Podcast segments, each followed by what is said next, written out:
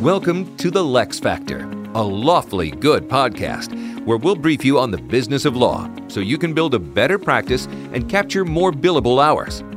All right, everybody, welcome to another episode of the LeXFactor. It's your host, Lauren, here.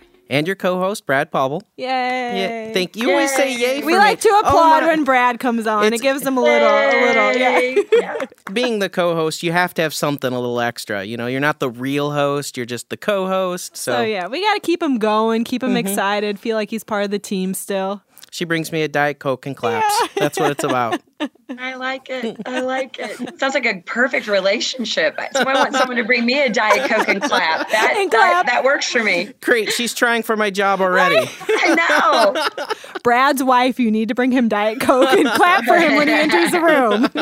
it's all he needs. all right. Well, you guys probably heard we have somebody else on the on the show today. Um, we have Deb Knupp with us today. She is the managing director at GrowthPlay. Welcome. Thank you. so good to have you here. I'm thrilled to be here. Awesome. Yeah, we were having a little fun with her before this started. But uh, Deb, why don't you tell everybody a little bit about yourself, what you do about GrowthPlay? Great. Well, I so I have had the good fortune, really, for the last 19 years, uh, to make a living teaching lawyers how to sell. And you can imagine uh, working in this industry, being a sales and marketing consultant for lawyers is a very obvious career path, right? Obvious, yeah. yes. We- there's a lot of aspiration, and you couldn't imagine another people group who would love sales and marketing as much as our lawyers love. But here I am. Uh, she likes a 19 years later. challenge. Yeah. No I kidding. do. I do. Well, and, and what's so fun about this, and so having a consulting business that provides training, coaching, and advisory work to law firms and lawyers in the areas of strategy, business development, and client experience. The things that we have learned over this last almost two decades is really at the end of all of it, um, lawyers are absolutely phenomenal business developers and marketers when they Mhm. recognize that sales is an extension of their client service. And so Yeah. we often say that business development and sales works when it is an act of service. And when you can approach the market much like you would with the earnestness and the commitment and the advocacy in your profession, you bring that same zeal in serving a prospect or someone who's not yet your client. Mm-hmm. It's amazing how the results will follow. It's just bridging all the detail in between to get to that place. But it has been a wonderful journey. Um, about six years ago, um, I, I founded a company in 2001. It was called Akina. And about six years ago, we became a part of Growth Play, which is a sales effectiveness consulting firm. And so over the last few years, we've been able to apply our methodology. So, Deb, that's such an interesting career choice. Tell me, uh, kind of, when was that moment that you realized, hey, this is what I'm doing now for a living. This is this is who I am. So it began, it was the second year after I started my consulting business. And I knew that I had two major passions. I wanted to create a business that would help individuals become the best version of themselves. Mm-hmm. The arc of my whole career has really been about human potential and unlocking uh, the best in folks. I also believe that the answer to most of life's questions, particularly when it comes to growth and sustainability, it boils down to relationships and how do you Mhm. cultivate loyalty and building confidence and building trust uh, through honest, genuine relationship building. And so, about a year into the consulting business, I was invited to uh, work for a law firm. And at the time, they said, We're going to hire you because we really want something different and innovative. And I thought, Oh, this is going to be great. You might text this maybe. they said, We'd like to have a non lawyer be our retreat speaker. And I did one of those cocker spaniel tilted heads, like, I know exactly what you mean. Yeah. you know what I mean? Right? I was like a non-lawyer, and I couldn't. I, it was the first time that I'd been exposed to that construct of lawyers and non-lawyers, as the world would be divided. Um, and so, imagining sort of what this next round of conversations and pursuits were going to look like, I, I had to ask myself, like, I don't know if I'm going to be their person. Um, but apparently, during the course of the sales process, I was able to convince them that sales was not a dirty word and that uh, in order the lifeblood of any organization is our capacity to build predictable revenue Mm-hmm. they were um, i guess taken by the directness of my approach and said we'll hire you and i thought this is going to be the hardest thing and the only time i'm going to work with a law firm Right. i'm in lake geneva wisconsin in a, a beautiful ballroom back when we could go into beautiful ballrooms And I was observing, we had 60 lawyers in the audience. And as I was talking about client service and the principles of loyalty building and relationship building and business development, I noticed this strange phenomenon with 60 set of eyes on me. And then they'd look down and write, and then they would pop back up 60 set of eyes on me. And it was a little bit like a tennis match, only it was sort uh-huh. of, in, you know, not across, but up and down. And then it hit me. I thought, ah, I understand now mm-hmm. why there is so much resistance and so much anger and frustration and sometimes even arrogance that can be experienced um, when you're interacting uh, with lawyers on this subject matter. And it dawned on me because they don't have a construct, they didn't have a rubric, they didn't have a framework that was predictable from which they could be confidently successful. And it was then I knew it's like, ah, I see things that they are not yet seeing, and I am confident in this people group. Mm-hmm. Something really important will happen um, if they can gain the confidence and grow in this particular arena. So that was 02 and I guess it kind of worked out. So here we are. and here we are. and here we are. A couple of decades. So, yeah. yeah, yeah, oh, yeah. two. That was. It was just the other day. Yeah. You know, not too long ago. No, that that must have been really energizing though to actually be standing there in front of that many people, and even just to see him taking notes. You know what I mean? You don't know what they're writing. You don't necessarily know what's resonating, but like you know they're listening and they're mm-hmm. taking it in and they're valuing everything that you're putting out there. That must have been pretty cool. Well, it was, and you know, and Lauren, if I if I kind of look to the what's you know why this was so significant, having the benefit of retrospect. You know, I often talk about why it's so important for lawyers to have confidence in marketing and business development and mm-hmm. what difference this makes. There's nothing of significance or importance in the world that happens apart from lawyers. I mean, every single thing that matters commercially, educationally, whether we're dealing hmm. socially, uh, in our politics, in our financial scenario, n- nothing happens unless lawyers and the law are there to support and to advance and to advocate for doing big things and important things. Yeah. The lawyer doesn't have the full capacity to be a whole being and they feel marginalized or or under pressure and scarcity. If they're marginalized, everything in the world's a little less awesome. I've not met a lawyer who said I picked the profession of law because of the marketing potential. you know, there, in fact, it was quite the opposite. And yet, when I find when that confidence and that that sense of knowing really grows, and growing in a way that's rooted in authentic relationship building it's been magical it really has mm-hmm. I, wow. I, feel, I feel blessed every day that this is how i get to make my living yeah, I can see awesome. it. I, I don't know if I'm fairly classifying it, but you know, the story that you're telling, what you're doing is you're taking a fairly confident lawyer that knows law and you're giving the confidence to be able to market, to do business and drive and therefore having that confidence in both areas drives additional revenue. It does. It does. You're a Absolutely. magic worker. you know, well, I mean, we can go with that. Let's. I like that. I'll add yeah. that to my LinkedIn profile. New, sure. new tagline: Magic worker. Someone will like it. Yeah. I, I, like it. No, I know. Yeah, no, and I think Brad and I are really excited over here too because him and I are big on uh, relationship management and mm-hmm. relationship development. So I'm excited to hear what else you have to share. But I really, I do want to dig in more to the business development and really talk the foundation of it. So, what are some of those foundational principles that lawyers and attorneys, those in the legal industry, are really what can they find effective regardless of the environment? You know, obviously COVID, um, COVID, non COVID. What are those basic foundations?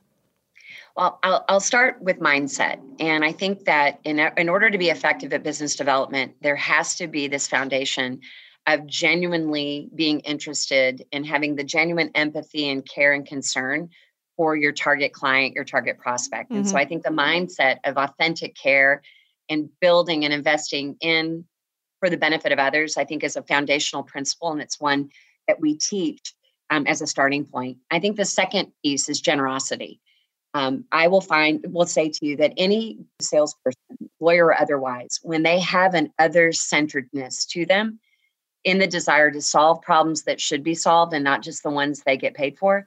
There's something that really um, transforms the relationship between a buyer and seller when that buyer feels like they're being served right where they are mm-hmm. without mm-hmm. pressure, without manipulation, without strong arming yeah. in order to part yeah. with dollars. And that's um, big in this industry. Yeah, you know, it, it every really client, is. there's so much concern. What am I getting into? How much is this going to cost? What am I going to have to tell so you? So much uncertainty. Uh, yeah. yeah.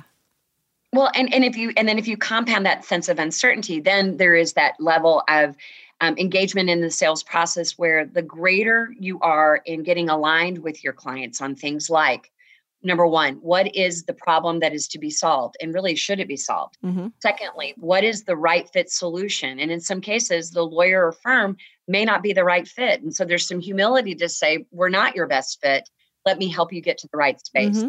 You've got to have a sense of timing. And I think, again, a lot of sales processes when there's an urgency that comes with self interest or desperation that doesn't land well from the vantage point of the prospect or the client or buyer and their desire to buy. So urgency has to be aligned with timing.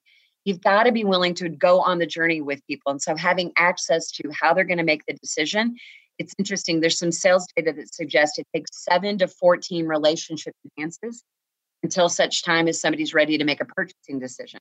So if you think about seven to 14 acts of service, mm-hmm. acts of value, mm-hmm. and having access to a person in that process, there's something to be said about the engagement and the discipline.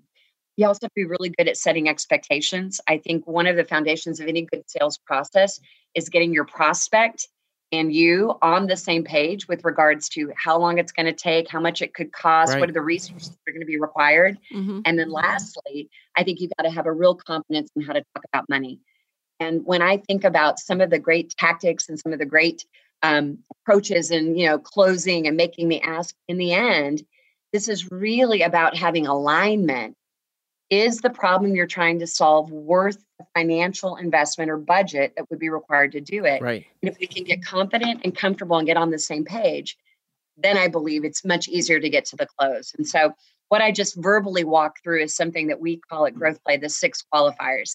And when you can get alignment around problem, solution, and urgency, access, expectations, and budget, when you can get alignment around those six things, business has a way of closing itself one of the greatest things about lawyers in this process is that they are natural in getting alignment around those six things. That's so. awesome. That's real. Where you really dive in is helping them. While they're they're good at uh, kind of getting to the point of those things, you're helping them on you know that empathy and helping them build that relationship, which they might struggle with. Is is that correct or? Yeah, well, absolutely, absolutely, and and I think that you know sometimes I'm asked, you know, can you teach empathy? And it's it's easy sometimes to say, well, yeah, like just care. But I think the yeah. reality is that's um, a, you now pay me. Yeah. now pay me.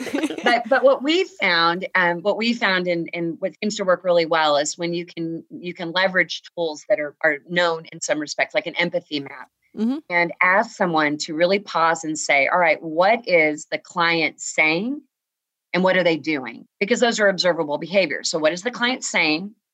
And what is the client doing? Those are two pieces to activate a sense of empathy because you pause to be reflective and observant. When you get to though the emotional part of that condition is what might that client be thinking or feeling? Mm-hmm. And as you can move to the things that are not seen, but yet still imagine, that's when empathy gets activated. Absolutely. Well, let's let's talk a little bit more about uh, you know the human condition and you know how does that affect the overall business development strategy well, if you can imagine that when human beings are in distress, um, there are two things at play. So there, there's the distress that comes with our rational thinking. So distress is as much about our brain and how we interpret facts and figures. So if you look at present condition and health statistics, and if you allow yourself to attach simply to data, you can see how that can conjure up a level of distress, concern, fear, risk. There's also, though, the emotional aspect of stress. And I think sometimes whenever we're in a business development pursuit, we want it to be all about the rational facts, figures, experience, let the best firm win. You know, he or she who's done the most trials or had the most deals, that the rational data should carry the day. And the reality is, emotion precedes any person's ability to grasp a rational value proposition. Mm-hmm. I think that when you look again at some of the research that we study, there's something called the buying and selling paradox, which suggests that human beings buy things first based on emotional connection and then move into rational justification.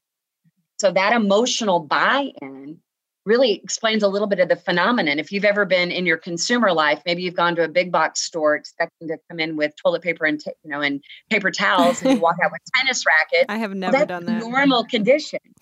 in distress, and when the human condition, when human beings are in distress, we have to have a different level of connectivity to what someone might be experiencing emotionally. So, what fears, what unknowns, what risks may be, they be experiencing personally before we try to engage them in buying a legal service. And so, mm-hmm. part of the opportunity in adjusting your business development strategy is to actually care first about where the other person's needs, priorities, and fears are coming from so that you can be better positioned in bringing a service or a solution for which you can get paid eventually. Yeah, yeah, it's almost like meeting them where they are. You know, you kind of assess where they are and you meet them there. Yeah, and no and, doubt. And I think for some people it can it can be probably difficult, but at the end of the day, you tell yourself you have a new potential client coming into the office for a consultation. Sit back and listen to them consider your body language, you know, have your arms open, don't have your legs and arms crossed, whatever, and just appear engaged. And I guarantee even little steps like that would make all the difference. You know, they're probably coming to you because they have something most likely negative going on, not all the time. But if you can just show that you're interested, you're listening, and you care, I think that's probably a really easy first step, Deb. Without a doubt, and you you bring up two really important points, Lauren. First of all, the idea of listening. Mm-hmm. Um, I think there are two kinds of listening. There's sort of listening, waiting your turn to talk, and there's listening when you're seeking to understand. Mm-hmm. And the kind of listening mm-hmm. that you're mm-hmm. describing, particularly right now, in the space where people are completely freaked out and their their baseline human needs have been disrupted. When you can listen with a desire to genuinely understand it then places you in a position of being a safe or trusted um, ally simply through the listening. Yeah. And then when you mm-hmm. go forward and begin to engage again and um, asking thoughtful questions and really trying to uncover what is the client trying to solve for, what is it they need to be solving for, you can be far better and more far more effective in making recommendations which are plausible and believable. Yeah. I really like that. And I, I mean it's true. We all we sit in the office all day and you're like, "Oh, I want to talk. I want to talk." And you're listening, but you're waiting for somebody to stop talking so you can make your point because it's probably a better point. You know what I mean? But if you mean, just I, sit unless it was me, it. No, yeah, then, unless then it's not a good point. So always got to one up Brad. But no, you you sit there and genuinely take in what they're saying and don't just think about what you're going to say next or how you're going to rebuttal or whatever. You're you're, you're taking it in and you are caring and the client's going to notice that. I can tell you two ears and one mouth. we use them proportionally. uh, there's great value. That's that's a great point too. Um, so, question: Obviously, the world is a little crazy right now, and I think a lot of us, regardless of the industry, we're we're we're we're down on sales, we're down on revenue, we're not seeing the numbers that we thought we'd see this year. And so it's a great time to talk about this, to talk about business development. We're going into 2021. A lot of people are setting their goals, reevaluating their operations, their logistics, their strategy. So what are some really simple steps people can use to to make a difference going into 2021? And I think one of them is really how do you make sure that you're reaching out to the right potential clients and identifying those people who could actually use your services. So what are kind of kind of some tips and tricks to go about that moving into the new year? Yeah, so I would start with looking at three important variables. So number 1, it's having an honest look at the market opportunities. So if you examine what are the large macro business, political, social, financial, what are the significant opportunities that this present market is providing us? So, when you look at anything that may be COVID related or health and safety related or remote working related, mm-hmm. you begin to see where the opportunities mm. are with some clear judgment. Then, from there, you look at the second variable, which is where are your skills and expertise? Where do you already have a set of capabilities, a set of experiences, a set of stories that are very kindred to have that expertise be valued with the present day opportunity. But I'm not done yet because that's where a lot of us want to start. There's an opportunity. I have a skill. Buy something from me. this is the secret sauce. Wait, wait. We got to be prepared for this. Everybody, everybody. All right, we're ready. ready. And the third piece is, where's your passion? Ooh, Where is your absolute interest and energy and passion? Because I have seen too many lawyers have a good fit opportunity and have the right fit skills mm-hmm. and they would rather go and have a root canal than exercise the activity necessary to build the time which the client's going to feel that you know and, and they are going to feel that mm-hmm. and and the ability to sustain momentum and to build a practice of your dreams notwithstanding the fact that, yeah, we are in a disrupted, it isn't business as usual, it's business as unusual. Yet, if we have the discernment to be mindful of those three things, we need to look at opportunity, we need to look at expertise, and we need to look at where our passion lies. And when you can find the intersection of those three things as a bullseye, that's the starting point from a target market. Mm-hmm. I think the second thing then is to really examine your ideal clients. There is new business to be gotten mm-hmm. when we begin with a clear understanding of who are those ideal clients. Where have we got the history and the success in our past? And how do we leverage and build on the trust and the loyalty that's in with these clients in the name of identifying where that next get will come. So a net new client is more likely going to come through the referral of an existing trusting loving client and simply getting lucky out in the open market and hoping that someone finds you. Mm-hmm. I yeah. could definitely see that. Yeah. You know, you're there goes those relationships, building yeah. those relationships. And you're using that. You're using, you know, you've identified your passion. You're growing in that area that you're passionate about. It's going to be electric. It's going to take off. Yeah. It's going to yeah. be great. It's kind of like when you give a presentation and you know what you're talking about. And you are just, passionate you rock about it. it. Like yeah. you rock it. And then it's like, okay, I'm giving this presentation because I have to. And I, I feel good. I've done my research. I've practiced, but like I'm not passionate about it. I don't love it. I don't know. I don't know it front to back. You're still going to do okay. Right. You know? Um, but the um, audience isn't going to feel it and take it away and say, hey, did exactly. you hear Lauren talk about she whatever? owned it. Yeah. She owned it. She That's owned right. It. Okay, but look what you guys just did. Like what we just owned in that it, right? No, alone, you owned it. But here's what you you just did the buying and selling paradox in action. You see, it's this ability we want to be moved. Uh-huh. Mm-hmm. And even though we might get the best data in a speech or presentation, if it's not coming with that passion, with that interest, that desire to be in service, something is going to be left on the table. And so we want to be moved. We want to feel a connection that not only will this person have the skill to do a great job, but they want to do a good job. They want mm-hmm. to be in service. They want to help me solve my problem. And so I appreciated this the banter back and forth. we didn't even plan that. it's wow. It's like you, you, subconsciously like played it in our headphones and we heard it a million times and then we exactly. lived it. I so, love it. I love so it. So let's switch it up. You know, so you, we've actually completed. You've worked your magic on me. I'm an attorney right? I'm I'm passionate about X, Y, and Z. Uh, you know, I understand my market. What do I do to get that message out there? How do I set myself apart that I know I want to go in this direction? How do I get that out there so people, you know, start mm-hmm. coming to me? Especially with all the noise out there. Yeah. How do you break no through it? Yeah. So, um, so again, in the in the land of everything comes in threes, um, I think that every lawyer will do well in marketing if they are ready to answer three important questions. And these are the can't miss, always present, always in front of us kind of questions. And yet, sometimes I see a real miss in marketing because we're not message ready or we message in a way that's very undifferentiated. So, the first question in any communication of a value proposition is what do you do? Now, let's be honest with ourselves. When people say, What do you do? most of us will respond with some version of, this is my job title and the place that I work. Mm-hmm. Are you a partner? Are you an associate? Do you like corporate? Do you like franchise? Are you working real estate? Are you a litigator? I mean, there is something on the GPS of this mm-hmm. to kind of geo position you. But when it comes to messaging value, very often you won't get the second question or the second level of interest if you haven't conveyed something that communicates the value in which you would work. So, a simple shift what do you do instead of saying i am a business development consultant mm-hmm.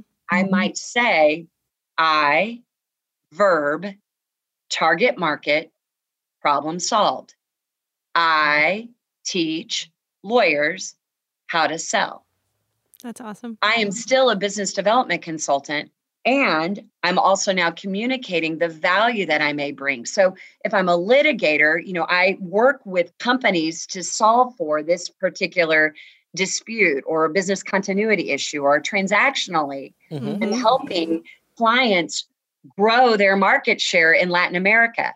I actually I went to a conference a couple years ago and we did an exercise kind of like that, but the whole it was focused on, you know, adjusting or rewriting your LinkedIn the little about you section. So now every time I go on LinkedIn and I see things like that, like I teach lawyers how to market themselves as opposed to I do business development, um, I think there's a lot of that thinking out there. Now I notice it every time I go on LinkedIn and someone has a description or a bio about them um, that's phrased in that way. I'm like, yeah, they're thinking different different. They've been there, they've learned it, you know, but it is cool. It stands out. It's, yes, you do business development, but you completely marketed it in a different way. And just the way that you rewrote those words, it, it positions yourself as a more approachable, almost a more a more passionate person i think because right. you took that extra time and you're like this is what i do you know this i'm not defined by my job title like this is what i do i i, yeah, my I service. teach yeah, yeah exactly it's really cool it's to whom I'm in service to. And again, in, other scenarios, particularly LinkedIn, I'm glad you brought that up because if I said, you know, if I, I teach lawyers how to sell, is a really simple way to describe how I make my living. But when I teach lawyers how to love selling, mm. then we're adding in even another layer. So having an elevator pitch, as it's often referred, is one of the first lines of messaging and value. But the second is probably even more important because the the the second place that we miss marketing moments and to communicate values when people ask us what's up or what's new. Now, if you'll continue to work with me here, if somebody says what's up or what's new, what do you think most people would say? Not much. Not much. Okay. Hands down, Lauren, single quickest response is some version of not much, nothing much, mm-hmm. same old, same old, right? There is a certain non response that comes to the what's new question. They also get a little more colorful. Sometimes mm-hmm. people are like, you know, same stuff day, you know, living the dream. so we snark it out. but I can tell you where lawyers will often struggle with the simple response to the what's up or what's new question. Often what comes next is some version of I am so busy, I am swamped, I'm buried. Yeah. anytime you communicate that, it mm. creates a sense of either pity or fear or a sense that I don't want to ask you to do anything and I'm not going to give you anything extra to do because I can see what a burden I would be. Mm. Right. The desire is to communicate value so that someone would ask you a follow-on question. And so one of the exercises that we often coach lawyers through is to have at the ready examples that would personify why a client like the one who may be considering you, why would they want to hire you? To which you might say, Well, I can tell you the feedback I often hear from my other clients, or I can tell you a story about what other clients say they value. And when you have your why you stories ready and your why you credentials ready, there's something powerful that will draw someone to you. Mm-hmm. I really like that. Deb, you're awesome. I know. And actually, I know we're talking about attorneys and law firms, but this this is advice oh, for yeah. life. Yeah. I mean, you could use it in any situation, to be honest. Yeah. Yeah, no doubt. Hey, Brad, no what's new? Oh, geez, I, I had to stop and think oh, about it. but it's so funny because, like, if you because if you yeah. ask me, you know, if you ask me what's new, um, you know, if you can start to train yourself to just have some default messages ready. So yeah. right now, you know, my professional headline message is absolutely ready. And if they said, you know, what's new, I would be saying, I am teaching people how to do business development in the space of human condition right. and human distress. Mm-hmm. That's what's new with me. That's what I'm working on more than anything right now. And then on my personal life, I'm on my way to Iowa for a long weekend with in-laws. I'll let you fill in the emotion. Yeah. You know what I mean? Yeah. That like, could be good or bad. I don't know which direction to go with that one. But the that, reality that is something yeah. other than nothing much or, you know, yeah. same old, same old. Yeah. Everything that you told us today was extremely amazing and easy to use too. But let's just redo it all again. How do you do that all from a virtual standpoint? Obviously, that's reality right now. You're zooming in, Brad and I are in the studio, but you know, life is virtual. So, how do we take all these awesome principles that you just told us about and put them into action from our house or from, you know, the coffee shop, wherever we're working from? Well, I, I can say this, Lauren, it, it, it can be incredibly daunting unless we're really clear about what our target market and ideal client looks like and can be mm-hmm. really daunting on whether or not we believe we have some value to bring to the table. Because in the end, when you look at business development activities, um, maybe in a pre COVID environment, there was this sense that if I just did enough activity, at some point I'll get lucky. And the reality is, we've got to be a lot more discerning and a lot more intentional to initiate relationship building or business development activity mm-hmm. in this mm-hmm. virtual world. When, though, you have real clarity about the who that you want to serve and you're really clear about the value that you wish to serve and bring, Then, when you begin to look at what are the right activities for authentic relationship building, we need to have high confidence that you don't need to be stymied by remote working from home and you don't need to be daunting. It doesn't need to be daunting to think about virtual instead of in person. And so, there are again three important channels that if you're clear about your target market and ideal client, and you're really clear about the message of value and the problems that you're solving and the stories of service that you would want to bring to bear, then you need to look at things through three lenses. So, one, authentic relationships right now, because we don't have that as we are going good fortune networking kind of thing. We need to think about allies or alliances, if you will. Usually, an ally is somebody that has a complementary service or capability, or they share our target market. Sometimes we think of those as other trusted advisors in professional services. We also should be looking, though, at allies within our own firm. What I'll say, though, in alliance strategy, simply knowing people who could refer you business does not mean they will. And simply having people with whom to collaborate, just talking about it doesn't actually produce cross selling. So, one of the ways to build an authentic relationship in a virtual environment is to be very intentional in how you're reaching out to your alliances or your allies and having conversation which is designed to intentionally share wisdom understand the triggers the targets the problems that are going to be solved mm-hmm. and then add to an inventory of authentic reasons that you can now reach out to your clients. And in our world an authentic reason is an end. It's anything that is going to give you a plausible reason to reach out to a client or potential client that would make them say wow that sounds interesting. That feels valuable. So the ends could be an invitation, it could be an introduction, or it could be an insight or information. And so when you ally, you multiply your ends. And the inventory of ends gets exponentially larger when you're pairing and partnering with others that share your target market or are complementary in their skills and services to be able to bring that to market. So, allies is, is one channel. Second channel is rethinking your relationship with events. And notwithstanding, we've all had probably our early um, early opportunities to have a virtual coffee or a virtual cocktail. And while some of those things still ring true, I think we're now moving into a little bit more substantive virtual events. Mm-hmm. We've got to think about highly curated and highly focused educational and lifestyle events and doing it in a way that is in service to the audience. I think the best virtual events create value for all the audience or participants insofar as it creates access and new introductions in your relationships with you. Finally, is content. I mean, this is something really powerful and important to you all. But when we think about content and profile raising, we've got to look at this not only as a one and done to get a single blog post or a single article or a single webinar, but really think about it from the point of leverage. We always say there's a nine to one leverage opportunity when you take a single vehicle for I wrote I wrote an article on how you can turn that into video or mm-hmm. how you can turn that into a blog or how you can turn that into an ebook. Or taking information and watching how it can grow exponentially just through media or it's also about curation. One of my favorite strategies that I'm coaching lawyers on right now is you can build relationships with people based on who you follow and how you curate and how you aggregate smart things that other people say and give them back to your audience to say, this is a roll up of really wise thinking on this subject. And by curating, aggregating, and amplifying, adding your voice to that, you get all the imputed thought leadership with it. Mm-hmm. So I think this is a really great time to be thinking about activating business development activity in the name of authentic relationship building when we use alliances, when we rethink our event strategies, and when we look at content or profile raising. Mm-hmm.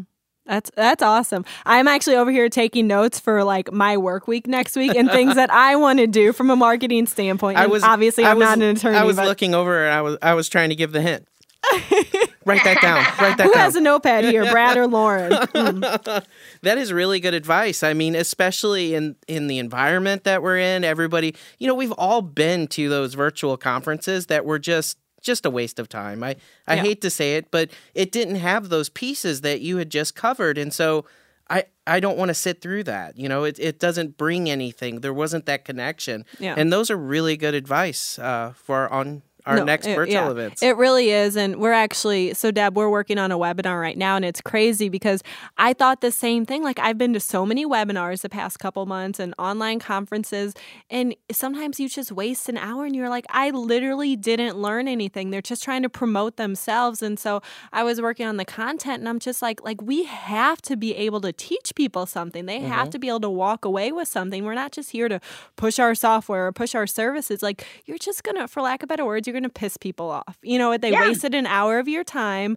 All they want is my sale. They don't care about like you want to be there to actually educate and give them something that they can do on their own immediately to, you know, improve whatever they need to improve.